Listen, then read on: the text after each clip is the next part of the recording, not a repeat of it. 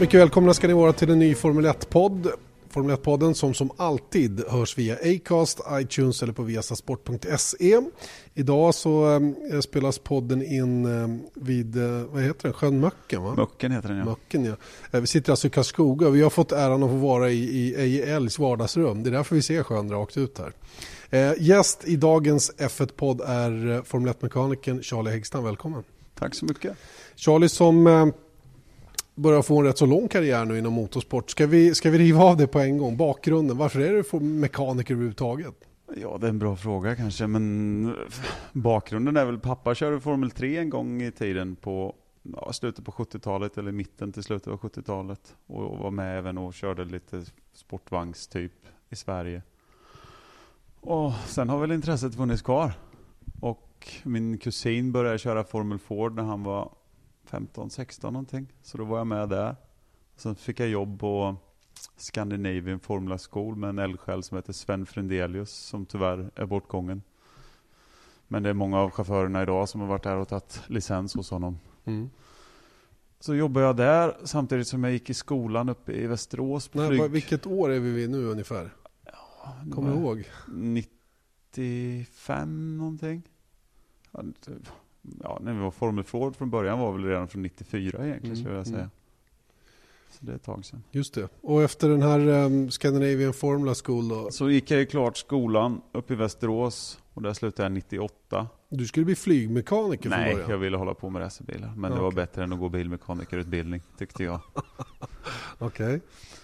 Så då tog jag kontakt med Anders Olofsson Just som det. också tyvärr är bortgången idag. Men det var en bra kompis till min far. Så då hade jag en connection där, för jag hade träffat Anders när jag var ett år. Oh. okay. Så då ringde jag till Anders och sa vem jag var och, och lite så. Då sa han, ja, men då ska jag hjälpa dig att ta kontakt med Älg, för vi ska precis dra igång ett team i Sverige. Och det här var 98 då. Just det, Älg Motorsport då, ja, som skulle precis. sparka igång Kör Supertouring, va? STCC. Mm, precis. Mm. Och då eh, så ordnade Anders och jag fick prata med Meijer, så jag ringde och pratade med Meijer och sa han, ja men vi ska köra test på Mantorp. Så då tog jag min Opel Ascona uppifrån Västerås och körde ner till, till Mantorp Park. Var med på en testdag där. Och sen eh, hade den gått klart och så dagen efter så skulle de köra på Gelleråsen. Då sa Eje, ska du inte hänga med upp till Gelleråsen också då? Självklart, sa jag. Och så satte vi oss i Skåne och åkte till Ekoskoga istället också. Och så jobbade vi till tre på natten och så testade vi dagen efter. Och sen var jag kvar hos i typ tio år. Vad fick du göra då? Nej, vi gjorde väl lite allt möjligt. Jag kommer inte ihåg exakt, men hon hade ju fingrarna med överallt som vanligt. Det gäller att vara i syltburken. Ja, precis. Det är där det händer. All right. Eh, så Eje då blev liksom eh, den som såg till att du kom in i det här yrket så att säga på riktigt allvar då via Anders Olofsson. Och Anders och Eje var ju dessutom goa kamrater, de hade tävlat med och mot varandra. Eh, och Anders var väl den som drev Älg Motorsport ett tag också, var det inte så? Jo, visst var det det.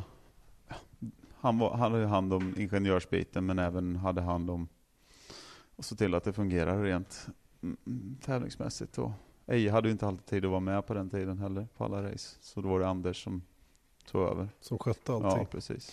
Okej, okay, men eh, du nöjde dig inte med att skruva på, på standardbilar. Du vill ut och, och testa vingarna även internationellt på ja, riktigt? Ja, det vill jag ju givetvis. Men jag lyckades övertyga mig några gånger att jag inte skulle, skulle åka iväg. Utan jag tjatade på honom ett par år. Han sa, vad fan Charlie, ska vi inte åka ut än? Jo, men nu vill jag göra det. Du får hjälpa mig med någon kontakt. Nej, men du får lite mer lön och så kan du stanna ett år till. Jag tyckte du var bra med andra ord. Ja, någonting tyckte han väl i alla fall. Mm. Så, så, jag, så 2005 så sa jag i alla fall, nej fan nej, nu, nu är det nog med det här. Så då hjälpte han mig med kontakt på Supernova som åkte GP2 och A1 GP på den tiden. Ja, vad sa du, 2005 var det? Ja. Just det, första året GP2 körde. Ja, mm. de hade ju åkt F3000 innan. Just det. Supernova som Kenny hade kört för bland ja, annat. Ja, precis. Och eh, som sedermera Marcus Eriksson hamnade i också. Precis. Jobbade du där då eller? Nej, det gjorde jag inte. Eh, Okej, okay, Supernova eh, och då hamnade du i GP2? Nej, från början, de, det här var ju på, jag kommer inte ihåg, GP2-säsongen var nästan, nej det var, jag fick, jag började jobba typ mitt under säsongen 2005. Så A1 GP var på gång och dra igång. Så då var jag med där först, för Supernova hade tre team i A1GP. Tyskland, Nya Zeeland och Pakistan hade de. Innan du fortsätter ska vi bara berätta kort vad ett GP var. Det var ju en typ enhetsklass. Eh, det var gamla Lola-chassierna för mig. Va? Var det inte det gamla Formel 3000-bilar som man konverterade om på något sätt? Eh, de, gav sig, de gav sig ett lite speciellt utseende om inte annat. Det var ett Lola-chassi som det var nytt inför A1GP. Men motorerna var gamla F3000-motorer och växellådorna var också gamla F3000. Så CTEC... Eh, CTEC-motorer, just det. V8. Och eh, det här kallades då för Nations Cup. Man tävlade med två bilar i varje land. Eh, varje nation, en bil i varje. Okej, okay. en bil i varje ställde upp och tävlade mot varandra inom form av nationskupp eller vad det var. Ja. Eh, det, det kändes som att det, var, det fick svårt att flyga det där mästerskapet riktigt. Det... det var riktigt bra faktiskt, men sen tror jag att de inte de marknadsförde det inte på rätt sätt och tillräckligt. Och det höll ju bara tyvärr i var det tre, fyra säsonger tror jag. Men första racet på Brands Hatch som gick så tror jag de hade 90 000 besökare i publik mm. som var där. Så, så mycket folk har jag aldrig sett på Brands Hatch. Och jag minns det var en väldigt påkostad tv-produktion och hela den grejen. Bra kommentatorer på världsfeeden och ja, det, var, det var liksom bra ordning och reda då i alla fall. Ja, det, var, det var ju Sky, Sky som gjorde det. Just det. Så det var bra, absolut. Mm. Och sen så var vi på roliga ställen runt om i världen. Och eh, då, då jobbade du alltså för Supernova då, som, mm. som fanns i A1 och i GP2. Hamnade du sedermera i GP2 också? Och sen mitt, mitt mål var ju redan utsatt åt jag ville till Formel 1 så GP2 kändes närmare Formel 1 än vad A1 GP gjorde. Så då gjorde jag GP2, måste det varit 06 eller gjorde jag det 05 också? Undrar. Jag kommer inte ihåg exakt, men jag gjorde två, en säsong med GP2 då, med Supernova med, vad heter han nu igen?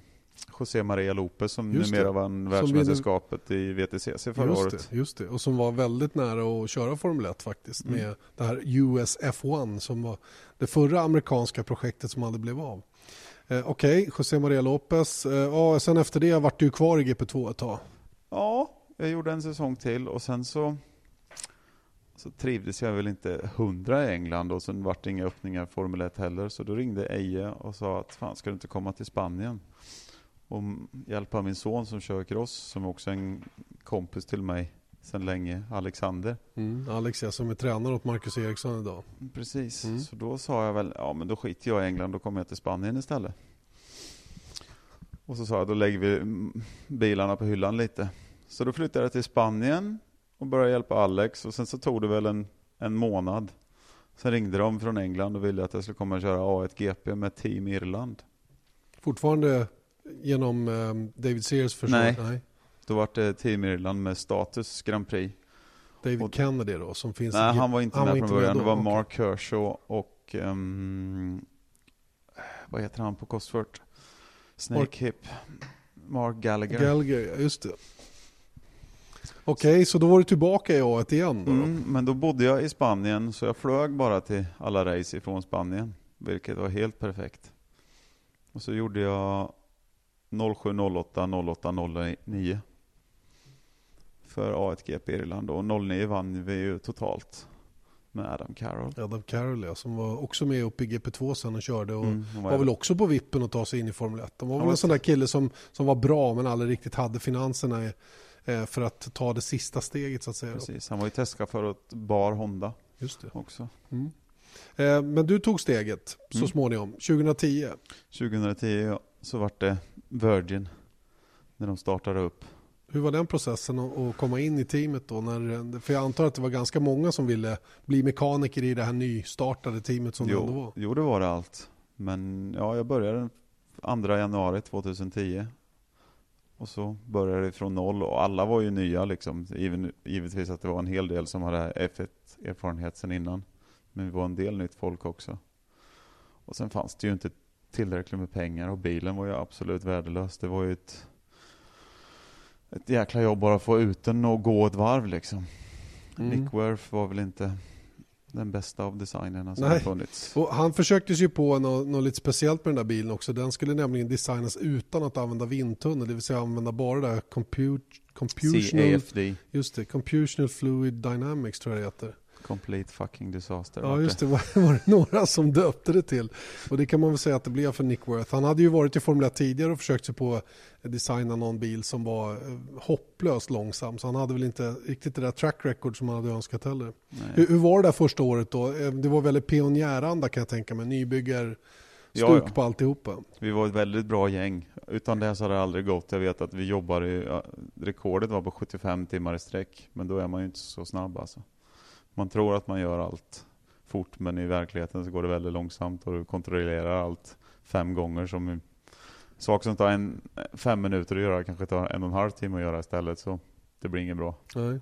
I Virgin blev du kvar en och en halv säsong då innan du tog steget upp till ett annat nystartat team då som på den tiden hette Team Lotus.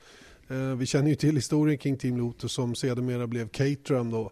Och, eh, men du var med ja, eh, efter en och en halv säsong som de hade kört. Och var det ett steg upp anser du? Ja det var det absolut. För då hade de gått till Renault-motorer som på den tiden var de bästa motorerna. Sen hade de Red Bull-växellådor.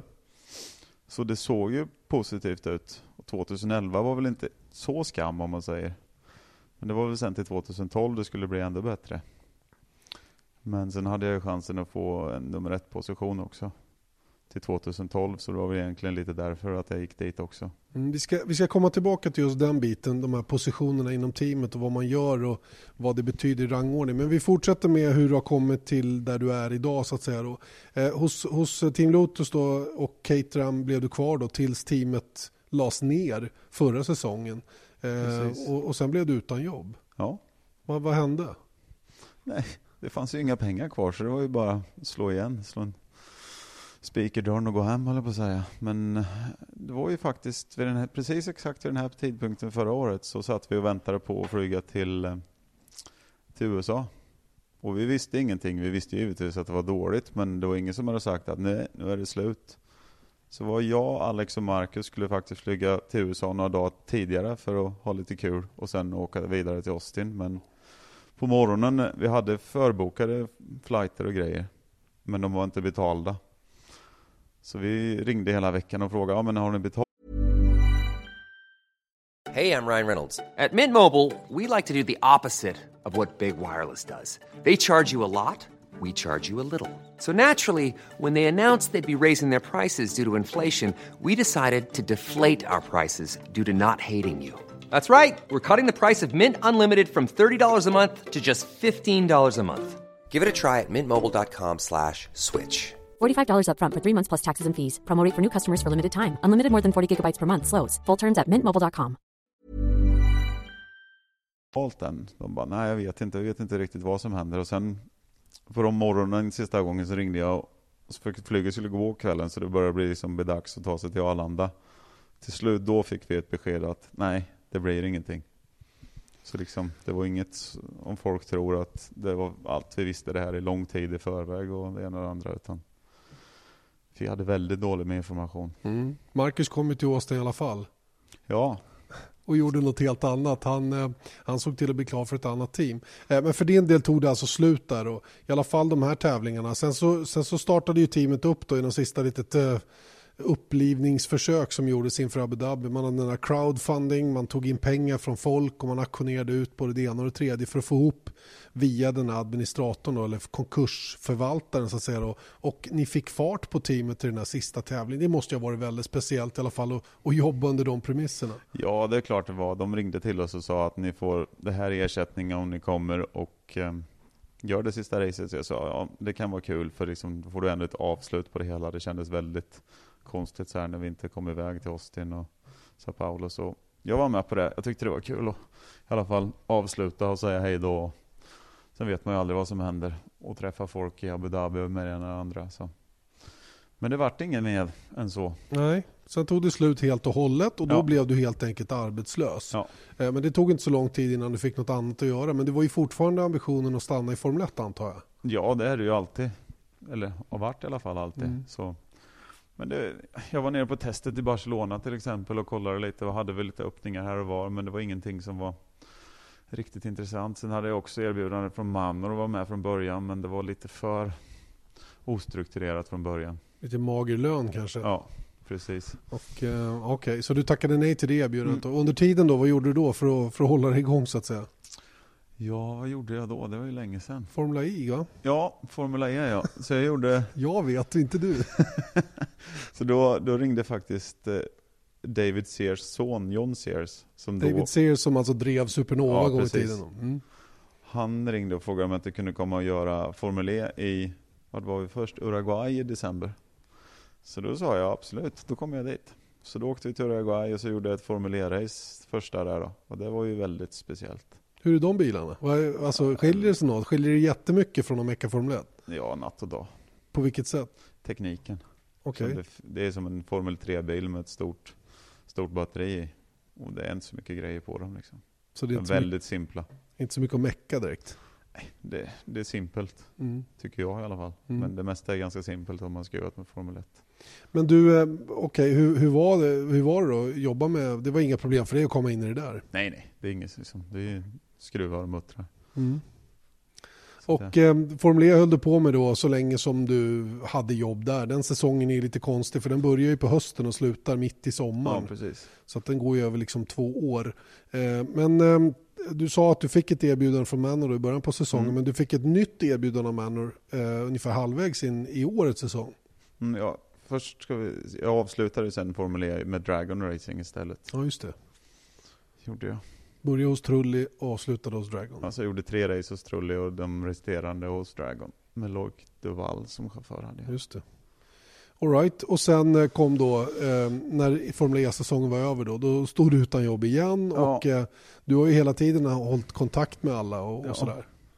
Ja, så jag, efter det så, det var faktiskt två veckor hos Volvo här någon gång i höst och hjälpte dem lite med deras VTCC-satsning. Två Ja, veckor. så du har vetat om den alltså innan alla andra? Ja, ja. Okej. Då har jag allt. Så det gjorde vi i två veckor. Och sen så ringde en vän ifrån mig från Marasha, eller Manor som de heter nu, och sa kan du inte komma till spa? Då sa jag ja, varför inte? Så då åkte vi till spa. Och sen har jag gjort spa, Monza, Singapore, Japan och Ryssland. Fast initialt var dealen bara Spa och Monza vet jag. Ja, Ja. Och vad- hände sen då? Sen Frågar insåg de de att- att du var så bra så du måste vara kvar där. ja precis. Eh, Okej, och, och i Manor blir du kvar nu året ut antar Ja, jag? ja, jag gör Mm. det säsongen ut. Eh, och vad hände sen då? Det vet jag inte. Du har inga planer på eh, att stanna kvar där? Jo, det kanske jag har. Vi får väl se lite vad som händer här i resten av året och vad de kommer upp med. Men det verkar ju som att jag får vara kvar om jag vill i alla fall. Sen är det väl frågan om, om man vill det eller inte. Men deras förutsättningar ser ju bättre ut på pappret i alla fall inför nästa år. Vi har hört det förr. Precis. Eh, Men faktum är att jag håller med dig. Det gör ju det onekligen. De kommer ju få Mercedes-motorer nästa säsong. De kommer förhoppningsvis kunna bygga en ny bil. För det är de ju skriande behov av. Den de åker med i år är ju, är ju 2014 års bil och den är överviktig och de kör med en gammal Ferrari-motor som också den var överviktig förra året. Och, ja, de, har inte haft, de har ju helt enkelt inte, de tävlar inte på samma villkor kort och Nej, gott. absolut inte. Um, Okej, där har vi the story, uh, the working story of Charlie Häggstam då, från, ehm, från pappas Formel 3-körande och uh, uppvaknat motorintresse till Formel 1-mekaniker då, som du är idag. Eh, då ska vi komma in till det vi pratade om tidigare då, nummer ett mekaniker, det är du idag också. Ja, Eh, nummer ett mekaniker det är den som är, eh, eh, vad ska vi säga, vad, vad är nummer ett mekaniker? För jag har läst lite vad det står i alla artiklar, du är allt från chefsingenjör till chefsmekaniker och allt vad det nu är. Ja. Men du är inte varken det ena eller andra. Nej, jag, som, som man tituleras, som titeln heter in, på pappret så är det nummer ett mekaniker. Då har man huvudansvaret för en av bilarna. Så då ska du se till att ha, då har du närmsta kontakten med både chefsmekanikern och ingenjörer och, och sådär. Och sen har du ett, ett antal gubbar under dig och se till att bilen byggs på rätt sätt och att den är byggd enligt bild, vad säger man, bygg... du Byggplanen. En, ja, byggplanen. Okej, eh, så du är någon form av arbetsledare då inom teamet? Ja, precis. Mm. Hur många, många är det då? Och är det några specifika delar, alltså någon ände på bilen eller är du total, totalansvarig? då? Det är jag som har huvudansvaret för hela bilen, ja. Men sen skruvar ju inte jag med allting. Utan du har ju, som man delar upp bilen så har man en, du har ett antal nummer två mekaniker. Och sen har du, så delar du upp dem också. Så du har en front end mechanic och en rear end mechanic. Och sen så har du, eh, oftast har man någon som man kallar en floater. Som hjälper till där det behövs på bilen. Mm. Som det låter. Ja. Man flyter omkring. Ja. Och sen så har du en kille som har ansvaret för vingar och golv och en carbon kolfiberkille. Sen har du en elektronikkille. Sen har du en kille som är ansvarig för hydraulik. Sen brukar du ha en växellådskille. Sen har du en eller två ifrån Ferrari eller Renault eller Mercedes. Eller Ja, vilket- motorgubbar helt ja, enkelt. motorgubbar. Mm. Och sen så har du en eh, Systems Engineer som du också har ansvaret för. Det är han som har hand om alla sensorer och tittar på allt sånt. Ja, jag tror det är ungefär sett Mm. alla. Jag har en typ 10-12 gubbar under mig. Och, eh, men det här innebär ju då att eh, om du ska hålla koll på alla de här, hur mycket hinner du göra hands-on själv då så att säga? En del hinner man allt med. Men för, som det brukar fungera i de flesta team så har nummer ett killen han hand om eh, be- bensintanken och motorinstallation. Det har vi också en engine kitter på varje bil också. Okej, en person som, är, som är enbart gör det. Ja, han hjälper ju till givetvis runt alla de här killarna. När de är klart med sitt så hjälper man ju åt på bilen där det behövs. För vi går ju inte hem när jag är klar. Utan när bilen är komplett är klar så går man ju hem. Så alla hjälper varandra. Det är fortfarande teamwork. För att tala lite militärspråk då, lämnar du av till någon när du är färdig? Nej. Säger att här, här är pappret, checklistan är gjord, bilen är klar, varsågod. Jag pratar ju med chefsmekanikern när jag tycker att vi är klara. Nu är allt klart. Är det någonting mer vi ska göra hit och dit? Och då är han nöjd så då drar vi på täcket och går hem. Och täcket är, är det varje dag man lägger på täcket? Ja, det brukar man göra. Mm. Sen, för sen blir ju bilen blir ju, kan man säga, plomberad Ja. eh, på lördag kväll. Bilen är egentligen plomberad när de korsar linjen och åker ut på kvalet. Då är det parkfamilj. Just det. Då är det slut, slut fixat med setup och sådana grejer. Utan Ja, då, får man, då får man leva med det man har. Och du får inte byta ut någon del på bilen om du inte ger, eh, frågar FIA om du får. Ja, just det. Och det brukar vi få lister på ibland, så här, saker som är utbytta då från Ja. lördag till söndag. Det kan Precis. vara saker som inte, eh, vad kallas det på engelska, performance enhancing. Alltså Ja. det är inte sånt som, som gör skillnad på bilens prestanda utan det är mera slitage eller vad det kan vara. Ja, att du ska komma i mål. Sen kan ju något gått sönder i kvalet också. Just det. Men du får till exempel inte säga att vi behöver byta bakvinget till ett annat späck. Det får du aldrig en, en, en, ett godkännande av. Du skulle kunna få byta till en exakt likadan bakvinge om du hittar att det är något som är trasigt på bakvingen. Eh, en sak som jag undrar i alla fall som, som inte kan mecka överhuvudtaget. Hur mycket mecka är det egentligen? Jag har ju hört lite kommentarer från andra mekaniker om att moderna racerbilar idag det är inget meckande inom citat eh, att man lagar och fixar utan det är mer att byta ut delar som går sönder. Är det så? Hur funkar det? Ja, egentligen är det väl mer och mer går det åt det hållet i alla fall. Det är inte som på att du river isär motorn och planar toppen och byter foder och, eller liksom, och byter korvringar och så. Det är inte på alls, är motorn trasig då tar du fram en ny och sätter i den istället. Ja men är det inte samma sak på resten av bilen? Om, Jo. om bromsarna är paja då sätter man dit nya. Jo, jo. Är hjulupphängningen trasig då byter man ut den och sätter Jo, dit nya. men- Det är liksom ingen fabrikation utav Nej, saker. utan fabrikationen görs ju hemma i så fall i fabriken. Mm. Men ibland får man ju ha lite speciallösningar här och där som man får mecka lite på riktigt då. Eh, Jag såg en gång, du visade mig en gång, det fick inte jag egentligen se, men jag har sett det i alla fall. Det var, det var krängningshämmaren bak Mm. som satt inne i växellådshuset. Eh, Och växellådshuset är ju längst bak på bilen då och när man tar loss växellådan från motorn kan man titta in. Och då såg man en liten grej som var kanske en halv decimeter. Och det var typ krängningshämmaren, om jag förstod det hela rätt. Stämmer det? Ja, det kan det ha varit.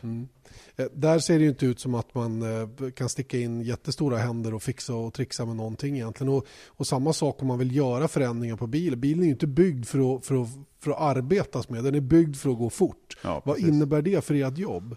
Det är oftast mycket krångligare än, eh, än vad det behöver vara, om man säger så. Då. Men bilen är ju som sagt byggd för att gå fort, så den är inte byggd för att det ska finnas stora serviceluckor här och var. Utan det är ofta trångt och små muttrar och små grejer. Och, så allting tar ju tid, men det får inte ta tid. Om man säger så. Allting är ju tidspressat hela tiden i Formel 1. I en sån här grupp som ni är och måste ju vara väldigt tajta, ni måste ju gilla och jobba med varandra. Stöter man på folk som man inte upplever platsar i gruppen och sådär som blir lite ja, det blir lite bök. Man måste hela tiden, du som arbetsledare kanske måste se till att en gubbe gör det han ska hela tiden. Finns det folk som smiter undan till exempel och sådana grejer? Ja, visst gör det det. Men överlag så är det i alla fall rätt så bra arbetsmoral på de flesta. De vet ju att de får inte vara kvar om, om, om man inte vill vara i F1 eller vill jobba som vi gör så är det bättre att sluta och få kanske en fabriksroll istället och få jobba 8 till 5. Mm. Så det är klart det finns folk som kanske gömmer undan sig ibland. Jagar du dem? Ja, Jag kan tänka mig det. För du, har, jag uppfattningen av, har aldrig eh, liksom backat från att ta i. nej. Och det vet jag från andra som har sagt till mig att, att är Ryan Reynolds here from Mint Mobile. With the price of just about everything going up during inflation, we thought we'd bring our prices down. So to help us, we brought in a reverse auctioneer, which is apparently a thing. Mint Mobile unlimited premium wireless. Ready to get 30, 30, bit to get 30, bit to get 20, 20, 20, bit to get 20, 20, bit to get 15, 15, 15, 15 just 15 bucks a month. So, Give it a try at mintmobile.com slash switch. $45 upfront for three months plus taxes and fees. Promo rate for new customers for limited time. Unlimited more than 40 gigabytes per month. Slows. Full terms at mintmobile.com. någon som hugger i om det är problem så är det Charlie Häggstam. Stämmer det? Håller du med om det själv? Ja, det här är nog. Du är den där som aldrig viker ner utan... Ja men Rossi i Singapore, han kraschade bilen där på sitt första pass. Eller om det var andra, jag kommer inte ihåg. Ja, de har en lång, en lång. Du jobbar ju på Will Stevens bil. Ja, Och så Rossi pajar den andra. Ja, då får ju ni naturligtvis hjälpas åt för att bygga ihop den andra. ja, ja självklart. Och, och det är ingen... eh, Där är det bara att, att tugga i sig liksom. Ja, ja. Det vet man. Ja, men då får vi gå hem lite senare då. Har det varit tajt någon gång sådär att få klart överhuvudtaget? Ja, det har det. Ja, då, kan du ha något exempel? Vi bytte faktiskt, det var 2010 ett år. Då bytte vi motor på De Gracis bil i Turkiet. Vi började när det var 45 minuter innan, innan start av racet på söndagen. För den här bilen gick ju sönder bara att titta på den ibland. Men eh, då bytte vi motor på 45 minuter. Och, hade, och han åkte ut genom pit lane och det var precis grön, grön lampa när han kom fram till lampan och skulle ut i racet. Så det gjorde vi perfekt var ju time, vältajmat. Ja. Men du, det har hänt lite grann på det området också när det gäller just motorbyten och jag vet ju att det här nya reglementet som kom förra året ställde ju till med en hel del. Jag vet att motorbyten tog ett halvt dygn i början. Ja. Det har ni väl trimmat ner nu antar jag? Till... Ja, absolut. Men, men, men, eh, det är stor skillnad mot de gamla V8 och de här nya V6 Turbo med de här komplicerade hybridsystemen. Ja, absolut, det är en väldigt stor skillnad. Be beskriv, vad är det som gör det så knepigt nu då jämfört med tidigare? Det är så mycket mer grejer på, på bilarna. V8 det var ju, det var ju bara en motor. Sen visst hade vi körs, men det var inte alls lika invecklat. Körsen satt oftast i, i växellådan på den tiden. Fyra batterier i växellådan som det var två kopplingar du bara kopplade ur liksom. Så det var inte så krångligt. Men nu är det ju, dels är ju allting vattenkylt. Och mycket mer, eh, vad säger man, enheter för att kontrollera allt och mycket mer el. Så det är mycket mer kablar och slangar och det är just på grund av det. Sen, givetvis, sen tycker jag att Ferrari, om man jämför Ferrari-motorn mot Renault-motorn så är Ferrarin tusen gånger enklare och de har hittat, hittat ett bättre koncept till förra året i alla fall för att göra det enklare att ta av och på en motor och installera och få allting klart. Mm. Ja, för du har ju faktiskt haft förmånen att jobba med båda, båda märkena så att säga. Mm. Då. Med, med Caterham var det ju Renault och nu med Mano Marussia så är det Ferrari då, även om det Ja, det är ju samma spec. Det var ju 20, 2014 på båda dem så att säga. Eh, Och jag antar att det har trimmats till ännu mer på Ja, de motorer som sitter i år och det där är någonting som eh, hela tiden förbättras Ja visst är det så. för att förenkla för er då när ni ska göra de här grejerna. Ja, och sen är det ju också så att går en motor sönder och, och du kommer missa kvalet till exempel på grund av att designen är så att du inte går så de får ju tänka så också liksom. Har du någon gång undrat varför du håller på med det här? Alltså känt att nej, i Formel 1 var nog inte för mig. Nej men jag tycker det är kul så. Men eh, det är bara att bita ihop och komma igen. Inte sneglat mot någon annan motorsportkategori. Ja, det skulle väl vara lite kul att göra um, WEC då. Just det, de här sport LMP1-bilar antar jag då. Mm. Och de är också oerhört avancerade numera och Mm. minst lika avancerade som Formel 1-bilar. Ja, de är rätt så snarlika vad jag har förstått. Jag har aldrig sett någon live, men jag pratade som sagt en del med Duval där när han var med och körde. Kör för Audi. ja. Så de Fått några sådana erbjudanden? Mm, nej. Jag känner ingen riktigt till W. Jag ser där. Vi får se vad som händer. DTM var lite på tapeten annars. Ja, det har jag haft några erbjudanden för, men de kör ju bara i Tyskland. Då. Så det har inte riktigt varit så intressant. det var jag. inte din grej. En, en sista utväg kanske, om man står utan jobb. Eller? Mm, ja, Nej, men jag hade ju det. Men jag, nej. Eh, nummer ett-mekanikern har jag förstått är den som vinkar ut bilen ut ur garaget också när den ska iväg ut. Ja. Och eh, vi har ju en kille som kommer från ett av våra grannländer som eh, varit lite gramse på det. Berätta. Det var i Singapore förra året där jag, jag skulle vinka ut Kamui ur garaget. Och så kom Kimme lite högre upp, så jag tyckte att nej, men Kamui hinner ut. Men sen ibland så är de lite långsamma att komma ur garaget. Den här gången så var Kamui lite långsam att komma ur garaget. Så jag började se att det här, här kommer inte gå liksom, så jag fick sätta ut en stopphand till Kimmy och vinka ut Kamui, så Kamui smet ut utanför och sen när Kimmy åkte förbi, åkte förbi mig så fick jag ett långfinger. Hur känns det när, när Kim Räikkönen blir arg på en? Det är kul. Det är bara roligt. Ja, ja, men han, han är stridens hetta. Ja. Vi, har, vi har haft kul utanför banan, jag och han, innan ändå så och efter. Just det, då kommer vi in på ett annat ämne som du leder många gånger. Det är allt som är off track så att säga då. Du är, av de som känner dig du beskriven lite grann som en Duracell-kanin. Du är, du är först, på, först på jobbet och, och, och sist ifrån festen. Ja, ja, Stämmer det? kanske det gör. Men hur orkar du det då? Man lever bara en gång. Sova kan man göra när man dör ju. Ja, men det är visserligen sant. Ehm, dessutom ska jag säga att du lever med en, en sjukdom som är lite knepig också. Du är, du är diabetiker. Ja, Vad heter typ 1 eller 2? Ja, typ ett. 1. Det vill säga den som är lite mera eh, allvarlig då. Ja, jag, Så- jag har haft det sedan 94 tror jag.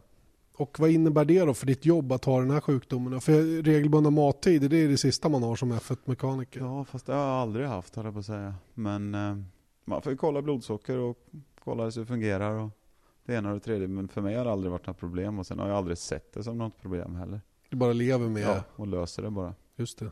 Be- Behöver du vidta några speciella åtgärder så att, där, så att eh, du har koll på när du behöver käka och Ja, det känner man ju. Men sen, sen äter vi. Jag vet ju att jag måste äta. Jag kan ju inte skita i att äta en hel dag som en del gör. Men det är ju ingen som mår bra av det. Sen har jag alltid en, en cola med mig i gridtrollen. Det är väl den enda speciella det, det är åtgärden. nöd, nödproviant. Ja.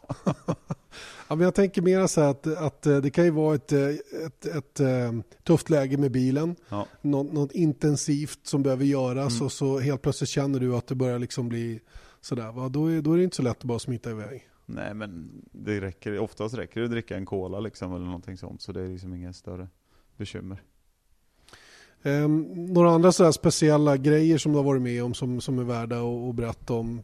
Lite typ anekdoter. Den där med Kim Räikkönen är ju faktiskt lite rolig att man får, får långfingret av en förare på det där viset. Då. Ehm, Ja, vi hamnade på Paris Hiltons båt en gång, ett år i Monaco. Det var väl också lite oväntat kanske. Hur hamnar du där? Hur hamnar Charlie Häggstam där? Undrar man ju. Vi var ute i hamnen och gick och så var det bra fest på en båt. Och sen stod det två, två babianer höll jag på att säga, med två, två vakter utanför i svart kostym och så, så bra ut och med en gästlista. Så jag och en kille gick fram och så tittade jag på gästlistan och bara, ja, här, här är våra namn. Ja, välkomna, ta vi skorna här och sen, sen var det party. sen var ni inne redan? Jajamän. Okej. Ja, det är klart. Ni drog en liten vit lögn om man får Ja. kalla det det då. Men sen visste vi inte att det var Paris Hiltons båt, men vi träffade henne där sen. Är det mycket, så här, hänger ni mycket på kvällarna och på nätterna? Orkar man det? Det beror givetvis på vilken dag det är. Men liksom fredagkvällar hinner man ju aldrig göra någonting annat än att jobba i stort sett. Hinner kanske, om du har riktigt tur så kanske du kan få en öl på kvällen, men det händer ytterst sällan. Lördagarna får man ju också vara lite försiktig. Givetvis kan du gå ut och titta och käka en middag och lite sånt. Men sen är det ju givetvis, racet är ju på söndagen, det är därför vi är där liksom. Så du kan ju inte komma och sovit en timme på natten innan. Jo, Charlie kan. Va? Ja, ja, men det funkar ju inte riktigt så ögonen står i kors liksom. Det går ju inte. Och sen, ehm, men på söndagen så, så är ju våran, det enda du ska med det är flyget hem. Och det spelar ju inte så stor roll. Hur du ser ut då. Nej, du menar så ja. ja Ja. nej, det är bra om man är med bara. Ja, ja, så länge du är med på bussen och kommer i tid så är det lugnt. Men ni har ju lite att göra efter racet också. Det är inte bara att springa iväg på kalas om det är något sånt nu, om det råkade vara det. Eh, ni packar och gör det klart. De här racen som är nu då, de är ju väldigt speciella när ni ska packa i, i containrar Ja. och det finns eh, flyg som ska gå med grejer. Jag tror att de har flugit redan till Austin Ja. med all, all utrustning då, Ja. så att säga. Hur, hur funkar det? Efter målgång så har vi i stort sett sex timmar till jobb innan vi är klara. Mer eller mindre. Så för det första så flygs ju bilarna med, det är bara chassit och ibland så har man fram Europe-hängningen på. Men motor och växellåda kommer ju alltid av. Och sen så ska ju allt packas ihop i, i inte i contra- container, i speciella flyg flyg um, casear som är Ja, gjorda det är som behållare som är Ja. byggda för de här Ja, jumbojettarna. ja, precis. Mm. Och sen ska ju allting packas i där. Sen givetvis så går en del sjövägen också, en sådana saker som eh, det är billigare att köpa fem set av än att flyga grejerna. Just det, så att ni har, ni har flera varianter Ja, av det. man har kan- ungefär fem set sjö som går sjövägen efter att det tar ju en stund att åka sjövägen. Just det. Men det är fem olika sätt man har. Som du, det som går i Australien kommer till Singapore också till exempel. Och lite så. Det var ju det Lotus hade problem med till exempel i, i Japan när de inte fick loss det som hade fraktats sjövägen så att säga. Det var därför de aldrig kunde börja, börja sätta igång. Hur, hur gick storyn där kring, kring de killarna? De, de hade ingen rolig helg då, uppfattade jag det som. Hade ingenstans att ta vägen och ja, det känns lite magert. Ja, det, det känns som det är en exakt likadan situation vi hade med caterern förra året. Gör det. Men det är aldrig kul om man säger. Vi hade ju likadant i Japan förra året. Då var ca- cateringen låst när vi kom. Så vi hade ingen catering de första två dagarna. Och sen löste de det. Så vi kom in och fick mat och hit och dit. Men det brukar ju lösa sig. Mm. Men Det- det, det är men det är ju utanför- som sagt, det är lite det är tråkigt. Det är utanför er kontroll om inte annat. Och jag antar att det, det kände jag när man såg alla Lotus-mekaniker. De, de jobbade ju på. Ja. Man löser uppgiften så gott man kan så att säga. Och det, det är väl uppfattningen som jag fick i alla fall den gången.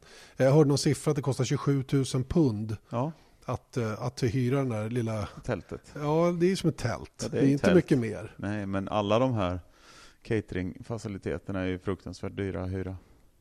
På varenda bana som vi inte har vårt eget med oss, som man säger. Ehm, och ehm, när ni packar ihop eh, och gör klart efter racen så när man tittar på det så ser det ut att vara ett strukturerat kaos på något sätt. Ja, men men alla vet på något sätt vad de ska göra. Ja. Vad, vad har du för uppgift till exempel? ja. De första tiden, det är ju alltid park med efter racet är slut, så vi får inte tillbaks bilarna förrän två och en halv timme efter racet slut. Så då börjar man ju riva garaget. Då brukar vi riva front of house, som man brukar säga, själva hästskon som man ser på TV. Det är den som vi river först. Just det, alla väggar och in, inredningen i garaget Ja, så att säga. precis. Mm. alla väggar och sånt. Och lightpods över och så man plockar ner allt det. Sen beror det ju på givetvis när man får in alla casear i depån. Det är ju olika varenda gång. Vad det är för tider på det och hur långt bort de är iväg och hur depåerna ser ut med det ena och det andra. Och sen brukar det bli mat någon gång, två timmar efter racet. Då käkar vi och när vi har käkat så brukar det vara dags att gå och hämta bilen. Så strippar vi bilen då. Och sen efter det så har vi båda chassina och två växellådor och två framvingar i en sån jättestor case om man säger. Mm. Mm. Som man lastar ihop och lägger in.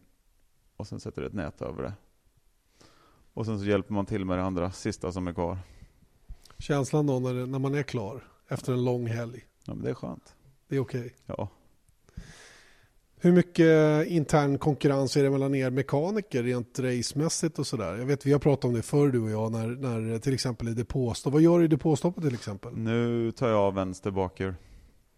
Det är smidigt. Det går rätt fort. Ja. Eh, ni kanske inte gör det på 1, vad är rekordet nu? 1,75 sekunder Ja, någonting såg jag. Ferrari gjorde. Det är ju helt galet snabbt. Mm. Vad ligger ni på ungefär? Mellan två och en halv och tre. Vilket är okej med Ja. era resurser mått mätt. Hur mycket skiljer sig era grejer från till exempel Ferraris? Jag vet inte exakt, men givetvis så har ju de utvecklat sin depåutrustning mycket mer än vad Marussia har gjort. Dels muttermaskiner, sen deras muttrar, hjulaxlar, domkrafter. deras eh, lightpod-system. Eller, Och som visar Ja, när vi- får åka ja. och sådana saker. så allting är ju lite bättre än vad vi gör. Jag vet man jobbade bland annat med att göra färre gäng på muttern och sådana Mm. grejer. Är det sånt man jobbar med fortfarande? Eller Ja. kan man, kan man få ner det till färre än tre? Ja, vi, tre. har, vi har faktiskt Ferrari-axlar från förra året på Marushan och det är bara tre, tre varv gäng. Så de är riktigt bra faktiskt. Mm. Sen vet jag inte om Ferrari har gått ner ännu mer nu. Det vet jag faktiskt inte. Det lossnar ju ibland. Det lossnade väl för Kimmy tror jag i, var det inte det i Australien? Släppte Ja, väl. det var lite kanske. strul och det är ju sånt som kan gå varmt Ja, ja, och, och krångla i största allmänhet. Mm. Eh, Hur mycket tränar ni i depåstopp under den här? Vi tränar torsdag, fredag, lördag. Och ibland söndagen också. Och drilla lite varje gång eller har ni en bestämd tid? Eller Nej, liksom? utan man oftast så på torsdagen när man inte har kanske kört på en vecka och då börjar man med några statiska bara så hissar upp bilen och sen så gör så man inte annars man inte skjuter in utan du bara hissar upp den på bak och fram och så kör man några gånger. Och sen så börjar man skjuta den. Men vi brukar kanske göra mellan 20-25 depåstopp varenda gång vi tränar. Mm. Så det blir alltså, vad sa du, torsdag, fredag, lördag? Det blir en 100 depåstopp ungefär. Mm. Plus racestoppen då. Då, då sitter det till slut. Ja, men ja, allt är som allt. Träning ger färdighet.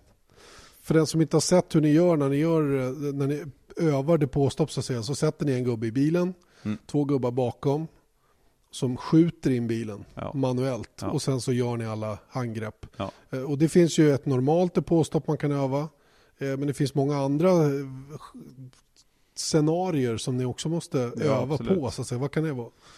Ett kan ju vara att eh, lampan som sitter ovanför bilen som, man, som lyser grönt eller Gul eller röd? gul eller röd. Ja. Den kan ju, det är ju ERS-systemet om det är något som är farligt. Om det är något som är farligt lyser den rött. Så ibland kan man träna att eh, vi har olika klassifikationer, ERS Safety 1, 2, 3. Så kan de ropa det. Och om de gör det så måste man ta på sig sina såna här gummihandskar som ni har säkert har sett. Mm. Och sen göra det på stoppet. Det är en variant. Och sen kan det vara att bilen eh, får motorstopp så man ska starta den igen. kan byta framvinge. Eller justera framvinge. Byta ratt. Fylla på luftsystemet i motorn. Just det. För ventiler och sånt styrs av luft va? Är Mm. inte det? Ja. Mm. Så det är lite allt sånt möjligt som tränas. Jag har sett någon gång också att man, eh, man helt, alla står beredda med en sorts däck och så ropar de nej vi ska ha ett annat sätt. Ja, ja, absolut. Sådana saker tränar man ju också. Det här, olika team har ju olika lösningar på det här. Vi har, i Marussia så har vi bara det här sättet däck som är aktuellt, ligger, sitter mitt under garaget under varje chaufförsplats där bilen i normala fall står. I eh, Caterham så hade vi däckvagnar som stod inne med alla olika däck vi har. Så satt det lampor på varje däckvagn. Det, däck, eh, det däcksättet som var aktuellt att ta lös med lampor. Men det kunde ju gå fel det också. Men det är många, de flesta teamen gör så tror jag. Och sen så har ingenjören som har ansvaret för vilket däck han vill ha på, trycker på en knapp innan. Det är 20 sekunder innan bilen ska vara i depån. Så de killarna som ska ta däcken tar rätt däck. Mm. Det kan gå fel som du sa. Vi såg det hos Williams bland annat. Ja. Då skulle jag vilja veta hur du tror att det där gick till egentligen. Om det nu är så att grejerna står staplat eller på vagn eller vad det nu är ihop. Hur kan någon gå och ta ett däck från en annan vagn när de andra tar ifrån rätt vagn? Dels kan det vara att ingenjören har bytt, om det sitter lampor vid däckvagnen, han har bytt lampa i sista sekund och alla tre utom en har uppfattat. Och han kanske var först ut och tog däcket och de andra tog från det andra sättet. Eller så har däckkillen, som är, ja, det är svårt att tro det också, men att han har eh, lagt ett set i fel, i fel set hög om man säger med fyra Mm. däck. Just det. Varav tre rätt och ett fel. Ja, precis. Och sen med däckvärmare och allting. Ja. Man ser ju inte Nej, vad du det ser är. ju inte vilket det är förrän det är för sent. Nej. En sån grej, kan, kan, ehm, kan man, får man sparken om man gör sånt? Nej, sparken får du inte. Vad får du sparken för då? När blir de riktigt putt? Det är om du har gjort något riktigt misstag alltså. Sen blir det givetvis, det här behandlas ju olika i olika team. Jag vet att McLaren sparkade en hel del folk förra året, eller sparkade, de fick en annan position inom företaget. När det var depåstopp som gick galet. Men sen är det, är det oftast kanske något annat som ligger i bakgrunden. Att de inte har skött sig med något eller alla kan ju tyvärr göra misstag. Har du fått skäll riktigt någon gång? En riktig avhyvling för att du inte gjorde det du skulle. Bara av Eje. Ja men det har vi alla fått. Så det är inget unikt. Det är inget unikt för dig Charlie, det är helt lugnt. Okej, okay. ja, ja men det är bra. Ja, det känns som att eh, det, det, det, är en väldigt, väldigt komplicerad värld i alla fall. Men du, du verkar ju trivas oerhört i det här ordnade kaoset som jag ser att det är. Ja, men det gör jag. Jag känner ju väldigt mycket folk i depån och mycket goda vänner. Och sen har vi oftast kul. Sen är det jättekul att både Marcus och Alex är där som jag är kompis med sedan länge. Och, och även du och Eje är där och ingen TV utan Mange. Och, Frida ibland. Och Frida med ibland. Eh, hur mycket sneglar man mot andra team? Jag menar, förarna vill ju byta upp sig hela tiden. Är det samma på mekanikersidan så att säga? Både ja och nej. Det beror lite på vad man... Det skulle vara givetvis jättekul att göra, vara med i ett bättre team också. Men samtidigt så är det blir en, annan, det blir en helt annan, eller helt annan, det blir en annan struktur. Du får mindre ansvar i ett större team och får mindre ansvar menar jag, i ett större team och sådana saker. Men sen är det ju, grund och botten så vill man ju vinna. Mm. Och det vet man ju när man går till jobbet nu att det gör vi inte. Om inte alla andra bryter. Så. Det lär inte hända. Nej. Eh, men, men du måste ju ha något drömteam som du... Ja, men Ferrari, Ferrari skulle vara jättekul just för att det är Ferrari. Mm. Eh, jag vet ju att du hade en kollega i catering som gick till Toro Rosso till i år. Mm. Men eh, han är kollega med dig nu i Manor. Ja, precis. För han pallar inte att jobba i det italienska Toro Rosso. Du har väl lite, lite stories om vad det var som hände där. Vad, liksom, funkar inte jobbkulturen från honom? Nej, men engelsmän och italienare är ju inte direkt lika i, i sitt sätt att vara. så det var väl mest det egentligen som jag tror. Och sen så tror jag han hade lite hemlängtan också till England. Mm. Men um, jag pratade med en kille som sköter motorerna där i, i Otrino och Toro Rosso. Han sa det att det är väldigt olikt mot ni grabbar i caterern. För man jobbar givetvis, det första man vill göra när man bygger upp en bil är att varmköra motorn och köra alla system, växellåda, allt. Då vet man att ja, det är okej. Okay. Good, to go. Ja, det är okej okay, liksom. Då kan vi göra klart det sista så man inte behöver byta motor eller byta det ena eller det tredje liksom igen. Men de eh, ringer klockan att klockan är sju och det är dags att äta. Även om de är helt klara för att varmköra, då släpper alla allting och går och käkar liksom. Hade det varit hos oss så hade vi varmkört först och sen gått och käkat. För att veta att, ja ah, okej. Okay. Så mycket sånt tror jag det spelar roll också. Går det mycket stories om hur det är i de andra teamen? Hör man mycket man, bakvägen? Man vet ju hur det är, mer eller mindre de flesta. Man känner ju folk i alla team. Så i stort sett så är väl alla team mer eller mindre lika. Givetvis är det olika på grund av vad som händer och sker, men de flesta sköts på, på samma sätt. Mm. Eh, du är ju faktiskt inte ensam svensk med den positionen du har i ditt team. Eh, vi har ju Patrik Gustafsson också, en gammal West Coast Racing-mekaniker som har tagit steget upp i F1 och är nummer ett mekaniker då på Valtteri Bottas bil. Absolut. Hur mycket umgås ni och snackar ni med varandra under ja, helgen? Absolut så snackar vi. Vi träffas ju här och var. Men förr när caterham så bodde vi ofta på samma hotell, så då tog vi en bira ibland. Och det är alltid kul att prata lite svenska. Ja, absolut. Det, den svenska delegationen blir bara större och större. Skulle det råda någon ung kille nu hemma i Sverige att, att hoppa på det här äventyret? Eller måste man vara en, en viss typ av människa som, som står pall för det här? Ja, lite typ av människa, typ, viss typ av människa måste det nog vara kanske. Men det bästa rådet jag kan ge det är bara ut, ut glöm Sverige och åk utomlands. För det är som skillnad på racing i Sverige jämfört med Europa. Så ska du komma någon vart, då måste du ut internationellt och ja. börja jobba helt enkelt. Mm. Det tror eh, jag. När går flyget till, till Texas? Klockan sex på söndag morgon. Sådär ja. Och vad gör ni direkt när ni kommer? Då bygger vi garage. Och sen ska allting vara klart. Men söndag, ni kommer fram söndag eftermiddag? Ja, kvart i två landar vi. Åker du direkt ut och börjar jobba? Nej. Nej. Utan måndag, ja. måndag morgon amerikansk ja. tid ja, precis. är första arbetsdagen så att säga. Då. Och det är gott om tid innan jag blir klar då till, till fredag morgon? Ja, så måndag, tisdag bygger man garage och det blir ju inga 18 timmars dagar. Men sen på onsdagen börjar man att preppa bil. Och sen på torsdagen Så när vi lämnar onsdag kväll, då är bilen redo att varmköras, eller starta på torsdagen eftersom reglementet säger att motorerna är plomberade så det kanske är ett avgassystem eller något liknande som ska sättas på på torsdag morgon och sen får man sparka igång bilen. Sist avslutningsvis i denna F1-podd med Charlie Häggstam, vilket är den absolut värsta banan att jobba på? Värsta banan att jobba på? England. All, allvarligt? Är inte det en fin depå? Jag tänker nu Ja. arbetsplatsmässigt. Åh, vart är värst? Eh, Sao Paulo är väldigt trångt. Mm. Är det. Monaco är också, Monaco är nog värst att jobba på så för det är så jädra trångt där. Vilken är bäst då? Abu Dhabi. Abu Dhabi helt klart. Mm. Mm. Det, det är så stort och det finns aircondition i garaget och det, vi har gott om utrymme där. Vi har ju så mycket grejer med oss så det är skönt när det finns lite plats. All right. Och eh, Austin då, som vi ska till nu. Hur känns det? Är det ett bra ställe? Det är ett väldigt bra ställe.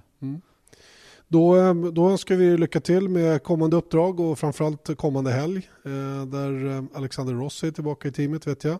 Men din gubbe kör vidare, nämligen Will Stevens. Då, för det är på hans bil som ni ser Charlie Higgstam mecka på eh, under Formel 1-helgerna. Och hur det ser ut, det tror jag de allra flesta vet. För du gillar att vara framför kameran. Jajamän. Ingen kamera utan Charlie, om vi får använda, om vi får använda det uttrycket. Eh, hur som helst, eh, tack för att du tog dig tid att vara med i Formel 1-podden. Mycket roligt att höra, intressant att höra om ditt jobb och eh, som sagt lycka till i USA. Tack så mycket.